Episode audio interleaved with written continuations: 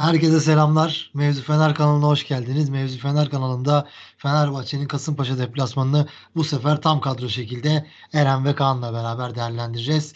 Eren hoş geldin abi. Uzun zamandır denk gelemiyorduk maalesef işler nedeniyle. Uzun zaman sonra tekrardan bir program yapıyoruz. Fenerbahçe'miz kazanmaya devam ediyor. Neler diyeceksin? Seninle başlayalım. Hoş bulduk Yiğit. Aynen e, bu ara benim acayip bir yoğunluk var. E, birkaç programa katılamadım ama en sonunda hepimiz birlikte olduk, iyi oldu. E, yani çok iyi bir dönemden geçiyoruz açıkçası. Beklediğimizin de ötesinde bir e, başlangıç oldu sezona. Yani 8'de 8 zaten başlı başına çok iyi bir şey ama bunun yanında Fenerbahçe hani geçen sene e, buna benzer bir dönem yaşadığımızda da hep söylediğimiz o işte biraz daha gelişmesi gereken noktalar var e, kısmını bu sefer çok daha hızlı geçiyor bence. E, özellikle oyun oyunu oyuna hakim olma, e, hakim olan takım rolüne bürünme konularında bence çok çok iyi e, yol aldık. Çünkü sezon başında e, takım boyu olsun, işte e, alışkanlıkları sahaya yansıtma olsun buralarda ciddi eksikler vardı. E, çok kısa zamanda çok adım attık, çok hızlı adım attık.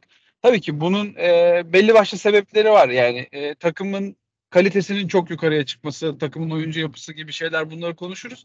Ama e, bu kadar hızlı bir şekilde yol almak ve sahada çok sağlam bir görüntü vermek e, bence çok umut verici ve e, geçen seneden burada bence ayrılıyoruz. E, detaylarını açarız.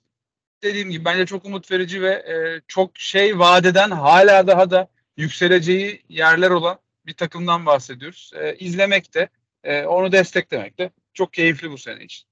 Abi bu güçlü oyundan özellikle zaten bahsedeceğiz. Kaan da bu 2-0'lık galibiyet için önce neler diyecek? Ligde 8'de 8 tüm kulvarları göz önüne alırsak 16'da 16 yapan bir Fenerbahçe var. Kaan Kasımpaşa deplasmanında da rahatça galibiyet geldi. Neler diyeceksin abi? Aslında hani geçen hafta da konuştuk birazcık. Ee, şey yokken, Eren yokken. Ee, hani Kasımpaşa'nın birazcık ne yapabileceğinden nasıl oynayabileceğinden e, bahsetmiştik ama hiçbir şey oynamadılar yine. Oynayamadılar daha doğrusu. E, çok tek taraflı bir maç. Hani son zamanlarda gördüğümüz yine en tek taraflı maçlardan biri. Antalya Spor maçını bir kenara bırakıyorum. Alanya deplasmanı itibaren işte Alanya, Başakşehir, Rize Paşa e, 4 tane gömdü Fenerbahçe rakibi. Hepsi baktığın zaman lig standartının üstünde takımlar. E, belli bir ivmeyle gelen takımlar lig içinde. Hani tamam Başakşehir'in belki eksikleri şeyleri vardı. Ama onun dışında işte Rize'nin durumu belli. Paşa'nın e, durumu belli. Yani bunlar hep ligin iyi takımları. E, yani bu takımlara karşı gerçekten bu kadar tek taraflı oynamak e, takdire şayan bir konu. Yani kazanmayı bir kenara bırakıyorum. Hani ben dediğim gibi benim için iki hafta daha var. Hep şey diyeceğim. E, sonuca bakalım, sonuca bakalım diyeceğim. İki hafta daha var benim. E, ama hani sonuç bir kenara oyun da acayip bir seviyeye çıktı hakikaten. Çok kaliteli bir şekilde oynuyoruz. E, bu keyif veriyor. E, hani hücum performansı bir kenara savunma performansı bir kere zirvede. E, bence dem vurulması gereken Fenerbahçe'den bahsedilmesi gerekir bahsederken ilk söylenmesi gereken şey artık savunma bence. E, yani hani önde yapıyoruz savunmayı. Gerçekten hani 3 maçtır 4 maçtır sanırım 0.50 XG'yi geçen yani gol beklentisi 0.50'nin üstünde olan Antalya Spor maçından sonra hiçbir takım yok. Ee, Kasımpaşa'da 0.20 ile bitirdi. Fenerbahçe 4 ile bitirdi. Yani hani daha da fazla atabilirdik. Daha da farklı bir maç olabilirdi. E, detaylara birazcık daha ineriz. Ama hani benim tamamen ilk 10 hafta e, Trabzonspor maçına kadar saymıştım hani onu da. Trabzonspor maçına kadar iç sahadaki e, sonuç olarak da bakalım. Bunlar sezonun başıdır. Hazırlık maçlarıdır. Ondan sonra birazcık daha e, teknik bir şekilde gideriz. Ondan sonra birazcık daha oyun değerlendirmeye başlarız diye düşünürken yani gelinen noktada hem güçlü bir oyun hem de alınan sonuçlar var. E, ciddi anlamda hem bizi tatmin ediyor hem de takdir edilmeyi e, hak eden bir durum var ortada. Abi şöyle bir şey diyeceğim. Sen 0.50 XG'den bahsettin rakipler için. Son 4 maçta 0.24'ü geçen yok. Son 4 maç 0.10, 0.20, 0.24 ve 0.19 XG ile oynayan rakipler var Fenerbahçe'ye karşı. Bunu da tam olarak söyleyeyim dedim. Eren sana şunu sorarak devam edelim abi. Fenerbahçe şimdi 8 maçını kazandı ama bu 8 maçtan daha çok herhalde oynadığımız güçlü oyun var. Sen de sosyal medyada yazmıştın. Fenerbahçe herhangi bir şekilde acaba kaybeder mi acaba puan kaybı gelir mi gibi hissettirmeden yoluna devam ediyor. Herhalde 8'de 8'den daha çok oynadığı oyunun da kusursuz olması en önemli konu.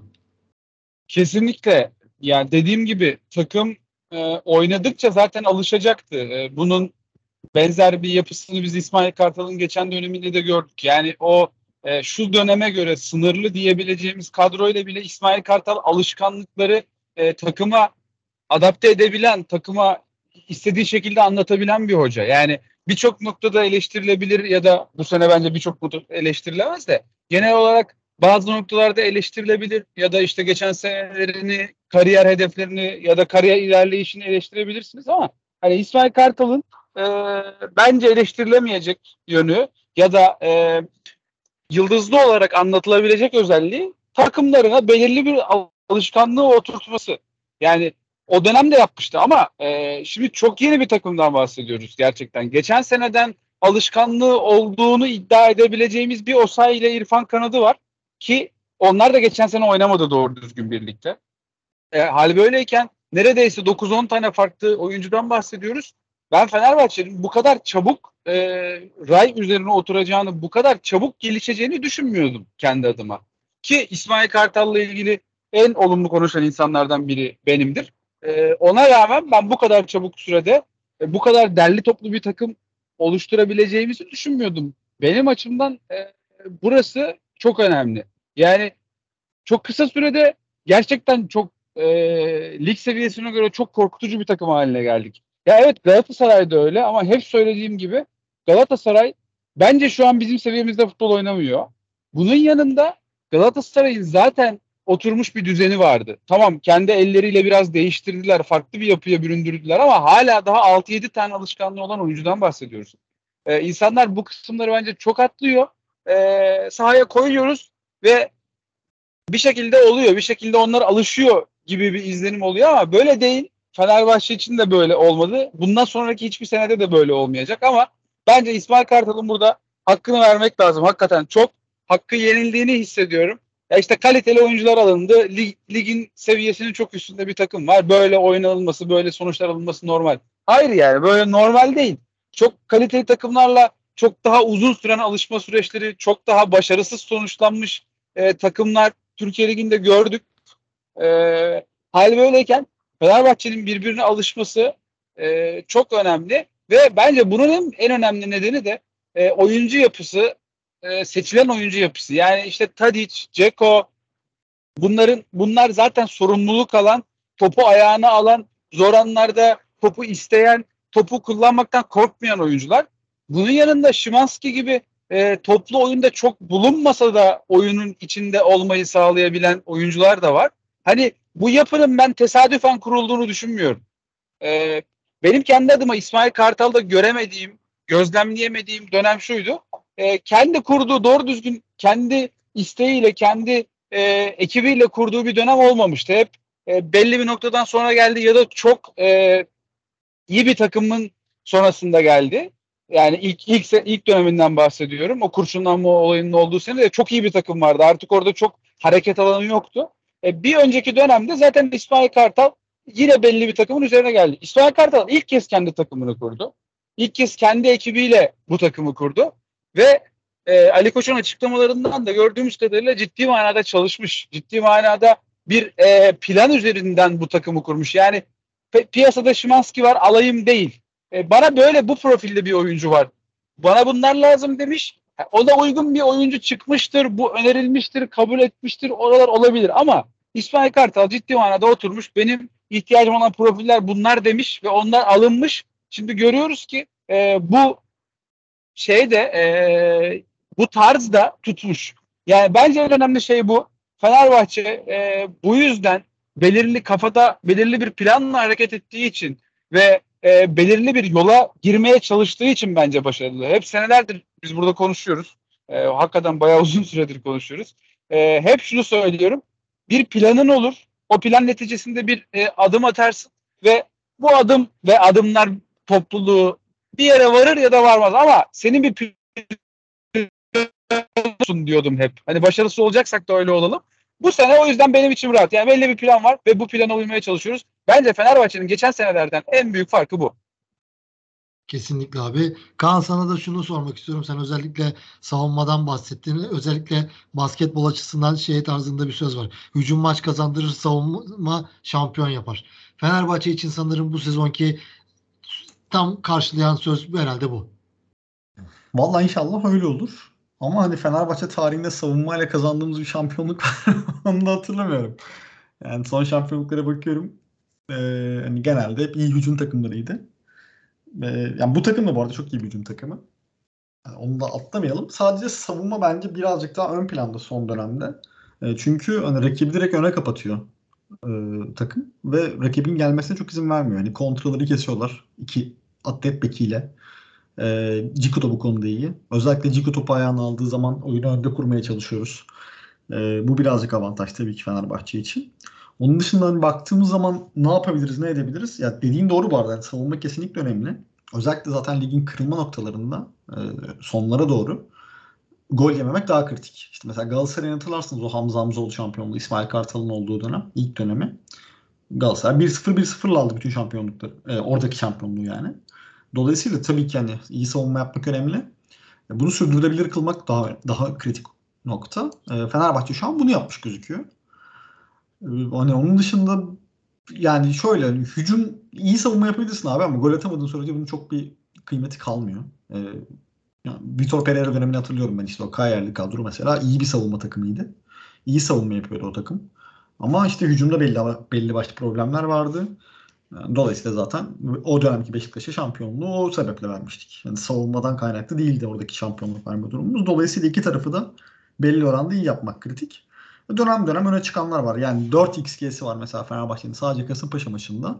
Yani 4xG'den çıkması gereken hani ortalamasını söylüyorum bunu 6 gol 7 gol falan. Hani en kötü ihtimalle 5 golü bulman lazım abi 4xG'den. Yani penaltı bile 0.70 veya 0.75 öyle bir şey olması lazım xG'si. Yani dolayısıyla gerçekten belli bir bitiricilik problemi var. Ee, şu an bu maç özelinde. Hatta son iki maç özelinde bunu söyleyebilirim. Şey maçını saymıyorum özür dilerim. Rize maçını saymıyorum. Ee, şey maçı hatta şöyle söyleyeyim. Rize maçı abi belki 10'a giderdi. Hani saymıyorum derken 5 attığımız için saymıyorum. Ee, ama hani şeyine bakarsak, oyuna bakarsak, e, yaşananlara bakarsak, oradaki pozisyonlara bakarsak yani çok absürt saçma sapan bir maça da gidebilirdi. Ee, 7 gollü 8 gollü bir maça da gidebilirdi. Belli oranda dediğim gibi hani bu birazcık ben şeye bağlıyorum. Hani takım skoru alınca belli oranda rahatlıyor. İşte 2-0 yakalayınca, 3-0 yakalayınca vesaire. Dolayısıyla daha rolanti gidiyor. Vuruşlar belki birazcık zayıflıyor. Daha kuvvetsizleşiyor. Belli oranda daha lakaytleşebiliyor. Veya çok bencillik ön plana çıkabiliyor. Ee, hani şu anki illa bir problem sayacaksak temelde hani şey sayabiliriz belki. Rotasyondaki oyuncularda belli oranda bir ufak bencillik var. Özellikle Batshuayi'de Zayt tarafında da bir problem var ufak. Ama oyuncu performanslarını değerlendiririz daha e, fazla. Ama genel olarak baktığımız zaman beklenenin çok çok üstünde olumlu bir hava var. Yani bu tribünlere de sirayet etmiş artık. İşte deplasman tribünü deli gibi. Ee, herkes hep bir ağızdan. Ee, zaten Fenerbahçe'nin deplasman tribünü iyidir genel olarak ama iç sahada da artık hani o nasıl söyleyeyim takımı aşağı çekmiyor tribün. Kritik olan bu. E ona baktığın zaman Samsun deplasmanı, Ankara gücü deplasmanı, Alanya deplasmanı, Kasımpaşa deplasmanı. Hani Samsun, Ankara gücü, Alanya semt takımları, semt deplasmanları. E Kasımpaşa'da öyle veya böyle. Hani İstanbul içi de olsa zor deplasman. Ee, yani hiçbir deplasman maçında gol yemedi takım. Ve çok rahat yürüye yürüye maç kazandı.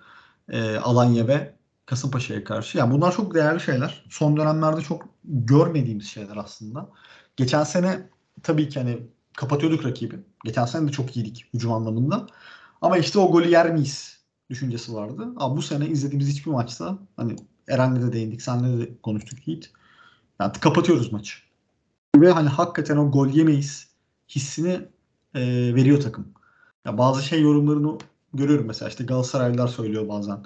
Ya abi işte Rize topçuları saldı bir yerden sonra. İşte Paşa topçuları. Abi salıyor adam.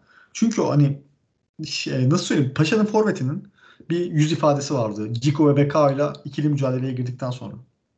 İkisi aynı aynı topu atladılar. Ya adam hani tamam dedi yani. Al lanet olsun topu. Tamam yeter ki şey yapma. Hakikaten yıldırıyorsun savunmada. Ve hissediyor abi topçular. Yani İlhan Polut çıkıyor diyor ki yani hiçbir şey yapamadık diyor. Ömer Erdoğan çıkıyor. Hiç bir şeyimiz olmadı diyor. İşte Çağdaş Atan keza aynı şekilde.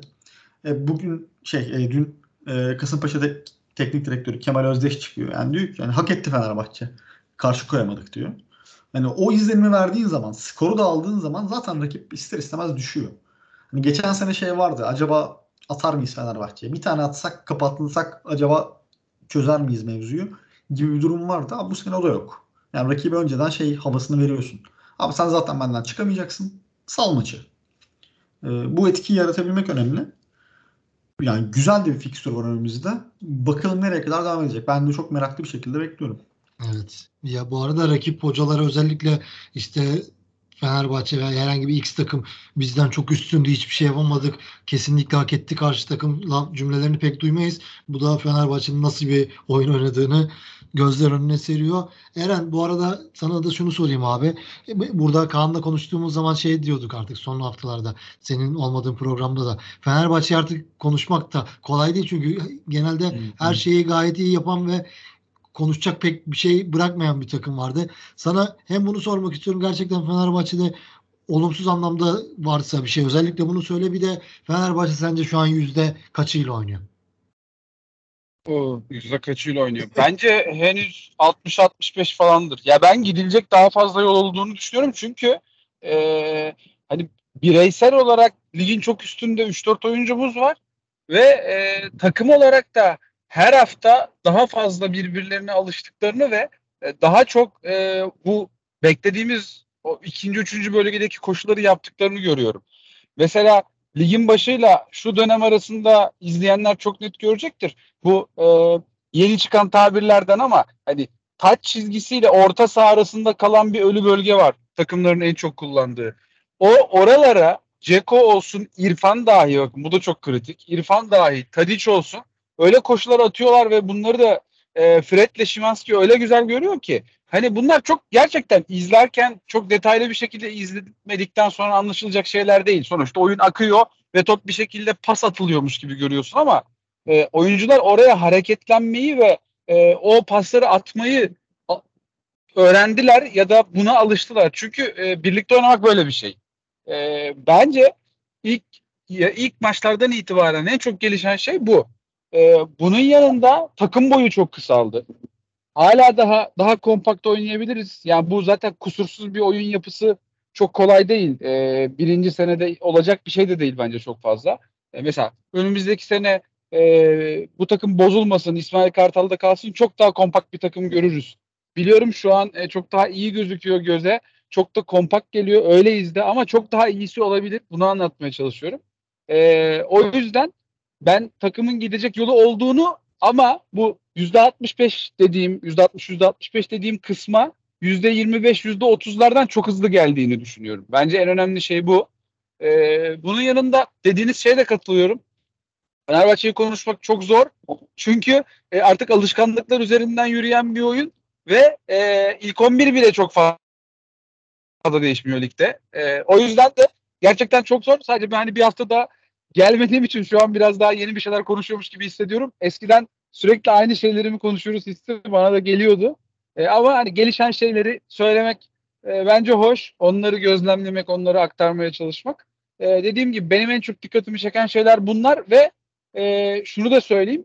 Mesela duran toplarda biraz daha fazla bence e, ilerleyebiliriz. Yani bunlar daha özel çalışmalar gerektiren, daha boş vakit gerektiren şeyler. Şimdi takvime bakıyoruz. Milli takım araları sürekli e, boş alanların hepsine giriyor. Biz yıl Christmas'ta bile yabancılar muhtemelen ülkelerine gidemeyecek. E, Süper Kupa e, şeyinden, federasyonumuzun sağ olsun ayarından, e, fikstüründen. Yani hiç boşluk yok. E, hoca da muhtemelen bu setleri ve savunma düzenini çalıştırmaktan duran topa çok da odaklanamıyordur diye düşünüyorum. Bir de Fenerbahçe'de e, böyle çok üst düzey bir duran top kullanıcısı da yok bence. E, şu ana kadar en azından öyle gördüğüm o. E, Şimanski mesela kornerleri iyi kesiyor ama bazen Fred kesiyor, bazen Tadic kesiyor. Yani çok sabit bir duran top kullanıcımız da yok. Bundan kaynaklı da olabilir bu. E, ama hani gelişecek şeyler var. Sadece şeyi de söylemek istiyorum. Kaan'ın söylediklerine ek. Ee, hani çok iyi savunma takımıyız diyoruz ama şey de atlanmasın yani hücum metriklerinde ligin şu an en iyi takımıyız.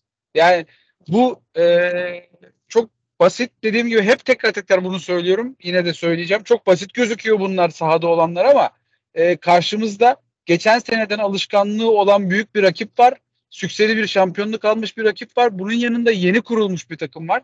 Bu yeni kurulmuş takımın e, bu kadar sükseli bir şekilde istatistiklerde lider olması bence konuşulması gereken bir şey. Tabii ki istatistik sadece e, belirli bir etken değil bu oyunda. Her şeyi düşünmek lazım. Mental kısmı düşünmek lazım vesaire ama e, bence bu şekilde kağıt üstüne de yansıtabilmiş olmak güzel. E, bir de hani uzatıyorum ama benim mağdur görün geçen hafta gelmediğim için muhtemelen böyle oluyor. E, oyuncu mental olarak dedim ya mental kısımları da düşünmek lazım diye. İşte bu kadar derin kadrolarda oluşabilecek zaaflardan birisi de oyuncuları mental olarak düşürmemeye çalışmak noktası. Oyuncuların düşmesi bir zaaf olabilir. E, işte Kent'te Batu Şahin'de bazen görüyoruz. Şu sevindirici e, Kent maç sonu gitti İsmail Kartal'la sarıldılar ki o da e, dakika bulmaya başladı. E, bence son maçta bu maçta girdikten sonra çok daha basit, çok daha rahat oynadı ve fark yarattı. Güzeldi. E, Batshuayi'ye de hoca maçtan sonra tekrar sahip çıktı. İşte golcüdür, gol atmak istiyor, frikik kullanabilir. Hani bizim için bir sıkıntı yok dedi. E, bence bu da güzel. Hani her şeye rağmen ben Batshuayi'nin hala da kazanılabileceğini düşünüyorum ve e, Ceko gibi bir profil varken elinde de Batshuayi tarzı bir adamın muhakkak kadroda olması gerekiyor. Muhakkak on, onun da e, etkilerini görmek gerekiyor. Ondan da faydalanmak gerekiyor. O yüzden e, ben hocanın bu yaklaşımını da oyuncularla ilişkisini de olumlu buluyorum. E, buralarda yine gelişmesi gereken e, şeylere bence örnek olarak gösterilebilir. Kaan peki senle devam edelim abi. Kasımpaşa maçı oyuncu özelinde gitmeyelim de maçın yıldızı veya kare az şeklinde değerlendirebilirsin ya da tek tek de değerlendirebilirsin. Oyuncuları konuşalım veya genel performanslarını da konuşabilirsin tabii. Ya İsmail'in yükselişi zaten devam ediyor. Hani en çok göze batan oyuncu yine bence İsmail'di. İşte ilk goldeki asisti, asist diyorum, asist yazılmadı İsmail'e kaleciden dönüp Ceko attığı için ama hani bence asist öyle diyelim. Ee, ikinci goldeki pas kötü ama e, o topu alıp ani çıkış ya işte Emre Belezoğlu abi. Emre'nin en çok yaptığı şeylerden biri buydu mesela. Hani daha işte hatırlayan arkadaşlar zaten illaki olacaktır. Emre bir anda basar, topu alır, bastığı gibi takımı hücuma çıkartır. Ee, iki tane, üç tane yaptı hatta. Ee, yanlış hatırlamıyorsam. Bir tanesi ilk yarıda, ikisi ikinci yarıda olmak üzere. Üç tane böyle pozisyonu var İsmail'in. Ee, yani yükselerek devam ediyor. Takım boyunun kısalması İsmail'in daha ufak bir alanı kontrol etmesine yol açıyor. Dolayısıyla çok çok daha iyi hale geldi İsmail. Ee, yani tüm bu yükselişi ben tamamen Ciku'nun e, girişi ve savunma çizgisinin öne çıkışıyla e, bağdaştırıyorum. Daha önceki yayınlarda da söylediğim gibi. Önemli nokta buydu. Bizim temel eleştirilerimizden biri de buydu. Ya artık bu sorun çözülmüş gibi gözüküyor. E, önde baskı yapan takımlara karşı belki hani işte Serdar Aziz oynarsa belli oranda bir problem yaşanabilir. Ama onun dışında e, genel yapı artık belli. E, hani Livakovic'e çok iş düşmüyor birkaç maçtır. E, ben hani Jadon ve İrfan birazcık etkisizdi bu maçta. Bence. Ya, o da normal abi tabii ki. Yani artık milli araya geliyor. Son maç takım skoru almış falan. Birazcık daha ister istemez kafaca bazen düşebiliyor oyuncular. Bir onların da nefeslenmesi gerekebiliyor. Ee, hani Ceko zaten belli oranda devam ediyor. Tadic belli oranda devam ediyor. Şimanski keza etkisizdi. Onu da saymak lazım. Fred artık hani şey gibi abi Ferdi'yi de saymıyoruz. Fred'i de saymıyoruz. Çünkü belli çizgiler. Belli çizgiye alıştırılır insanları. Onlar o çizgide devam ettikçe zaten takımın yükselişi de devam ediyor. Ya ben birazcık olumsuz hani olumsuz derken gelişim açık tarafları konuşma taraftarıyım. E, çünkü hani zaten genel olarak konuştuk. E, işte ligi ikiye bölüyorum ben. Antalya maçı öncesi ve Antalya maçı sonrası diye. Antalya maçından önce belli başlı problemler, e, bariz problemler vardı. Ama ne diyorduk abi? Kazanmak önemli. Kazanarak ilerledikçe bu problemler yolda iyi bir şekilde çözülür. Geçen seneki Galatasaray örneğini söylüyorduk hep işte. E, Antalya maçına Antalya maçından sonra da işte bu uzun takım boyu, dağınık hücumlar, geri dönüşlerdeki problemler çok efor harcanarak oynanan bir oyun. Yerini daha kompakt, daha dinamik, daha sağlam, daha büyük takım oyununa e, benzer bir e, oyuna evirdi. Bence iki tane eksiklik var burada. E, onu söyleyeyim. Daha doğrusu eksik derken gelişimi açık. Bu şekilde söyleyelim onu. Birinci nokta duran toplar. E, bence çok iyi duran top organizasyonları henüz göremedik. Yani birkaç tane deneniyor. İşte paslaşarak kullanıp e, yayda bekleyen, geride bekleyen Şimanski'ye çıkartıp işte oradan bir hücum döndürme gibi. Hani bir denemeler var ama pratikte çok fazla işlediği söylenemez. E, bir de duran top kullanıcıları çok net değil. Mesela bence topun başında Batshuayi'nin geçmesi yanlıştı. Hoca topçusunu korur. Yani söyler tabii ki yani Batshuayi gol atmak istedi vesaire falan diye ama çok hoş değil abi bence. Yani orada işte sağda kim vardı ne bileyim. Tadic mi? Zayt mı? Takımın birinci duran top kullanıcısı kimse e, yani onun geçmesi lazım. Bence birinci konu bu. E, ya frikiklerde de mesela bazen işte karışıklıklar olabiliyor. İşte Fred geçti mesela. Kasımpaşa maçında bir tane frikin başına. Yani bence Fred'den daha iyi kullanacak oyuncularımız var. Başta İrfan olmak üzere. Yani dolayısıyla oradan belli bir şey var. E, düzensizlik var. Rayına oturur diye tahmin ediyorum. Birinci nokta o. Ya ikinci konu birazcık şöyle aslında. Hani bunu çok şey diyemem. E, eksiklik veya gelişme açık diyemem ama şimdi şöyle bir durum oluştu. Başlangıç ilk 11'i Fenerbahçe'nin belli artık. Herkes ezbere sayabiliyor. İşte belki Osay ile Jadon değişiyor, değişiyor ki e, hani ilk tercihte C, e, Osay zaten.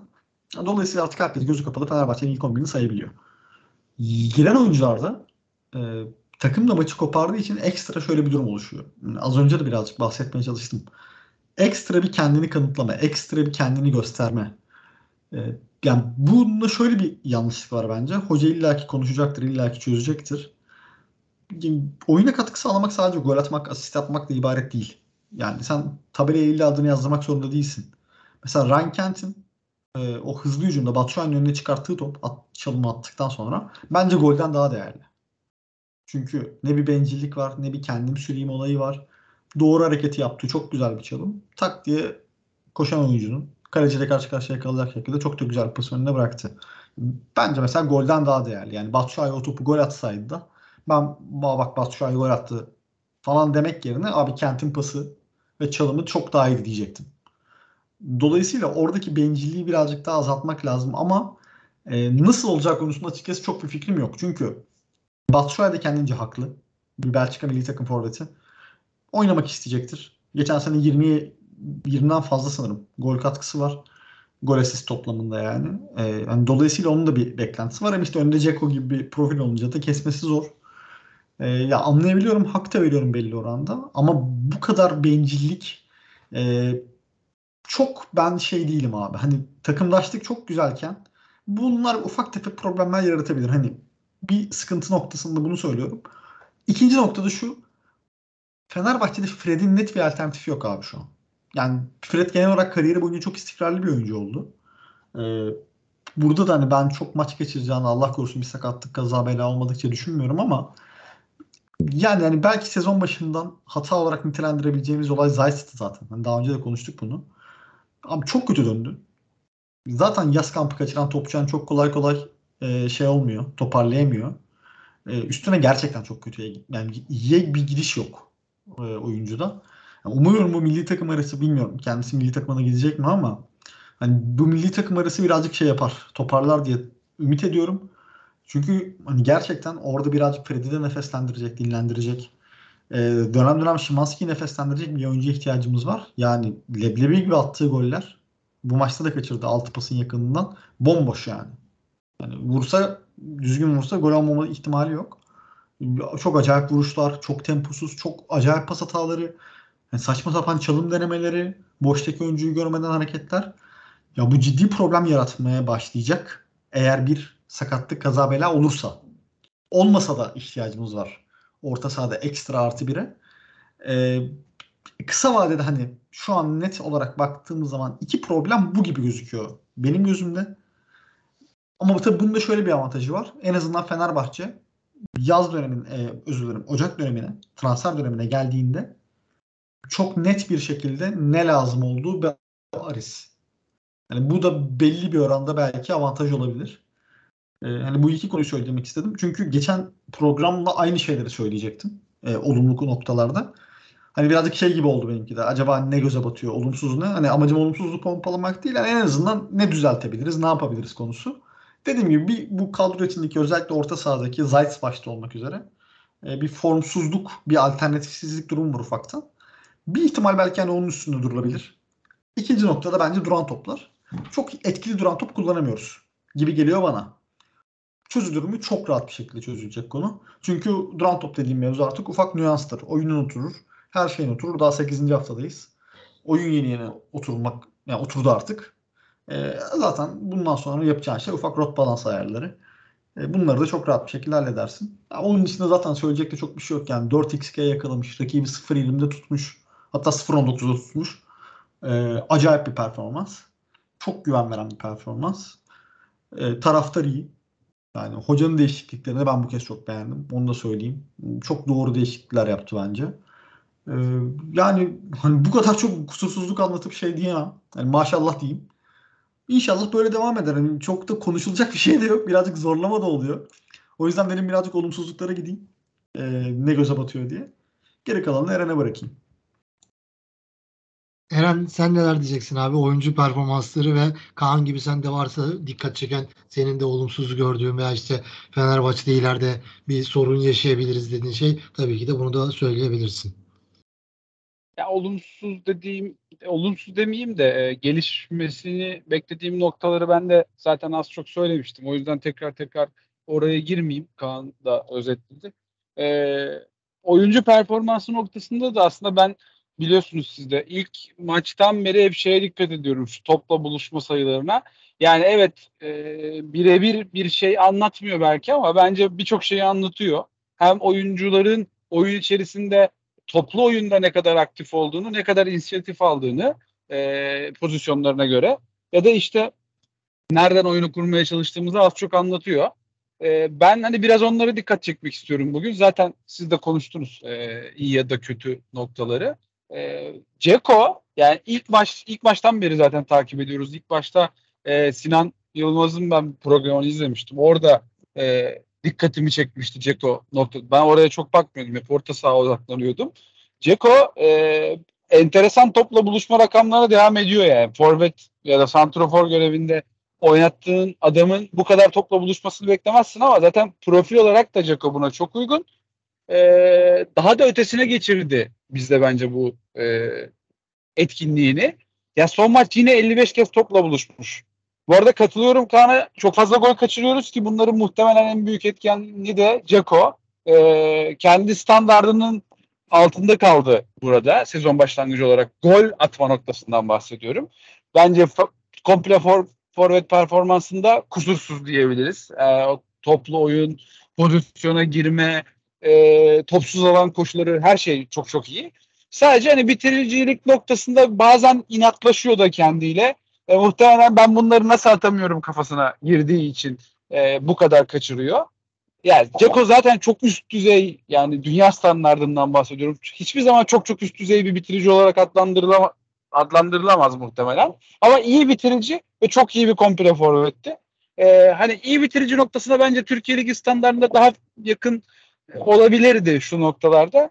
Ama çok da sorun olacağını düşünmüyorum. Oyuna etkisi çünkü e, böyle ne burada anlatılabilecek gibi ne de yazsan yazamazsın. Öyle bir futbol oynuyor bence. Ben Fred'le birlikte takımın en önemli iki parçası olduğunu düşünüyorum. E, Fred'le ilgili de Kaan bahsetti zaten. Evet ikamesi yok. E, bunun yanında ben e, hani savunma ve tempo anlamında katacaklarını az çok tahmin ediyorduk zaten Avrupa'da da izleyenler olarak ama e, Fred'in hücum anlamında kattıkları da bence çok acayip. E, beklediği çoğu insanın beklediğinin ötesinde bir hücum performansı veriyor. Çok dikine, çok net paslar ve hep o sürekli bahsettiğimiz blok kırıcı paslar noktasında da e, çok katkı sağladı takıma. Yani geçen Avrupa maçında da Fred bir girdi tık tık tık takım birden böyle sanki şey yani e, yeni bir ruh katıldı takıma. Takımın ruhu böyle yenilendi. Hani oyuna katkısı evet fiziksel ve mental olarak e, takımı o sürekli direnciyle sürekli gidip gelmesiyle farklı bir noktaya taşıdığı aşikar ama e, hani bu anlatılamaz noktaların ötesinde elimizde bence e, veri olarak da çok fazla şey var. Fred çok fazla topla buluşuyor. Çok olumlu kullanıyor bunları ve e, hep dikine diye bahsettiğimiz pasları yaparak bunları olumlu kullanıyor. Bence onu da özellikle söylemek lazım. E, bu iki kişiyi ben ayrıca konuşmak gerektiğini düşündüğüm için e, onları söylemek istedim. Bir de şey şu topla buluşma noktalarında da e, hep her hafta söylüyoruz yine söylemiş olalım. Ferdi yine acayip bir rakama gelmiş. 98 kez topla buluşmuş yanlış hatırlamıyorsam. E, yine İsmail 87-90 arası bir şey. Fred de 90 artı. Ya bunlar çok önemli rakamlar. Fenerbahçe zaten çok toplu oynayan bir takım ve bunları da e, olumlu kullandığı zaman zaten bu hafta gördüğümüz gibi e, karşı verilmesi güç ve umut kırıcı bir oyun ortaya çıkıyor. E, deyip sözü yine sana bırakayım Yiğit. Ağzına sağlık abi. Bir- Bu arada yani bu maçla ilgili başka eklemek istediğiniz herhangi bir not var mı beyler? Kasımpaşa maçıyla ilgili. Genel olarak şey de söyleyeyim hani Eren de bahsetti. Aslında şey farklı birazcık bizde. Ceko oyun kurucu, Şimanski forvet gibi. Top Evet. Fenerbahçe'deyken. Ee, hani o çok önemli bence. Savunmadayken de tam tersi oluyor. Hani Ceko şey Şimanski daha çok savunmada. Bir de şey de önemli. Bence hani onu da söyleyeyim. Geçen maçta söyledim ama Şimanski topla daha fazla sorumluluk almaya başladı. Bence bu değerli. Ee, önceden bu kadar topu almıyordu. O da topla birazcık toplu oyunda şey yapınca daha fazla sorumluluk almaya başlayınca topla daha fazla buluştukça e, iyice yükseldi. Çünkü opsiyonlar çok fazla artıyor. E, iyi de top kullanan takımımız ön tarafta. E, hani bunu da bahsedeyim dedim ufaktan. Genel olarak böyle.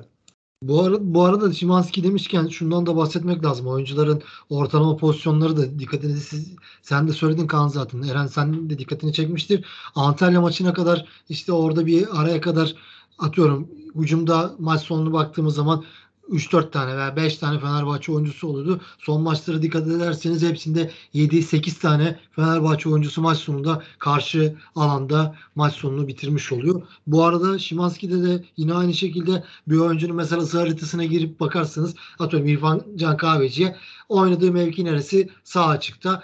Genelde toplarla hep orada buluşuyor veya biraz orta saha yakın. Şimanski'de bu acayip abi. Sahanın topla buluşmadığı herhangi bir noktası yok. Yani her her yerde topla buluşuyor. Bu da acayip bir şey. Şimanski'nin ne kadar oyunun her yerinde olduğunu gözler önüne seren bir veri diyeyim. Peki var mı sizin Kasımpaşa maçıyla eklemek istediğim bir şey Eren? Biraz baş Abi bu söyle abi. ISO haritasıyla ilgili yani bak, bak Sofa Score'dan bakabiliyorsunuz. Herkese söyleyelim. Evet. Fred'e de bakın. Ya ben bakmıştım. Gerçekten acayip. O da acayip. Yani Evet, her yerde her yerde tanımının karşılığı gerçekten. Şey de öyle dediğin gibi. Zaten Şimanski'yi özel yapan nokta bu. Ben şeye bir ekleme yapayım. Kaan'ın dediği şey çok doğru. Yani Şimanski hiçbir zaman e, yine hep sayılarla konuştuk diye sayılar üzerinden gideyim. İşte 90'lar 80'ler bu arada kanat oyuncuları da işte Tadic 60 küsür yapmıştı. İrfan 70 küsür ya da bu maçtan maça değişebiliyor. Şimanski hiçbir zaman muhtemelen ona 70'lere 80'lere gelmeyecek oyuncu. Ama bir ara 30'lara falan düşmüştü. Bu da normal değil yani o pozisyon için. Son haftalarda 40'ların üzerine çıktı. Bu hafta 50 üzerine çıkmış. Ee, hani o gelişimi gösteren bir metrik bu da. Ee, Şimanski evet biraz daha topla oynamaya başladı. Bence bu zaten bu ayarlarda olması onun için yeterlidir. Oyun tarzını anlamak lazım yani. O sürekli topla oynayacak oyuncu değil bizde. Kaan orada çok iyi bir noktaya değindi yani. Onu da söyleyelim tekrar. Evet. Fenerbahçe 8 maçta 8 galibiyet. 20 gol attı. Ligin en çok gol atan takımı. 3 gol yedi. Ligin en az gol yiyen takımı. Kalemizde pozisyon vermiyoruz. Şimdi milli aradan sonra ligin yine yenilgisiz takımı en az gol yiyen 3. takımı Hatay Spor'la oynuyoruz. O maçtan da biraz bahsetmek lazım. Volkan Demirel'in Hatay Spor'u geliyor.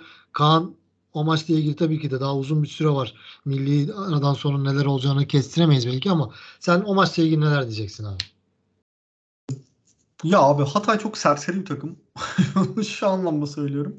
Yani bir maç mesela hakikaten bozuk oluyorlar. Çok bir şey oynayamıyorlar. Birazcık durağan geçiyor maçlar.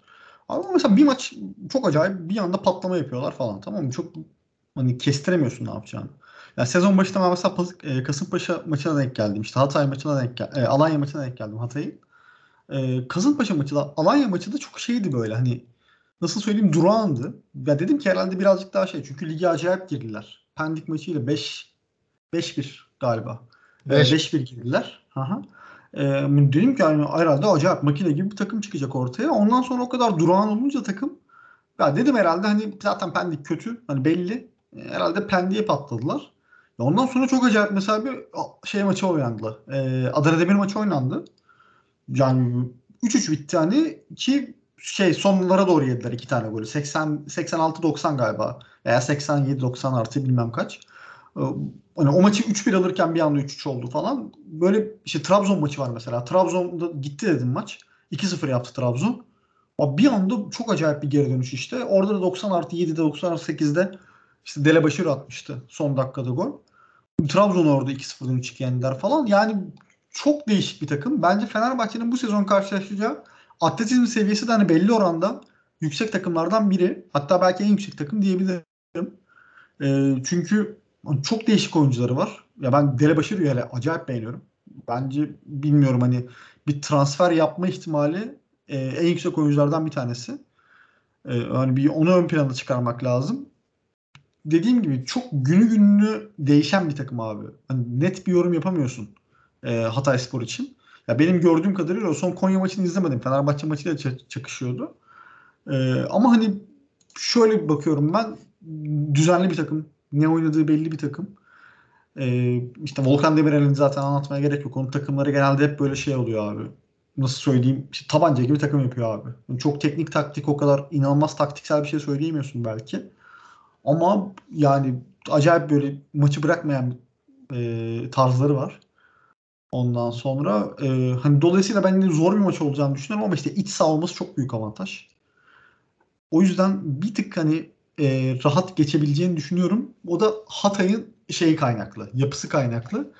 Çünkü mesela Trabzon'da bir anda böyle bastırıp ondan sonra gömmüştü Hatay'ı kaleye. Hiçbir şey yapamadı Hatay neredeyse. Bir sallandılar.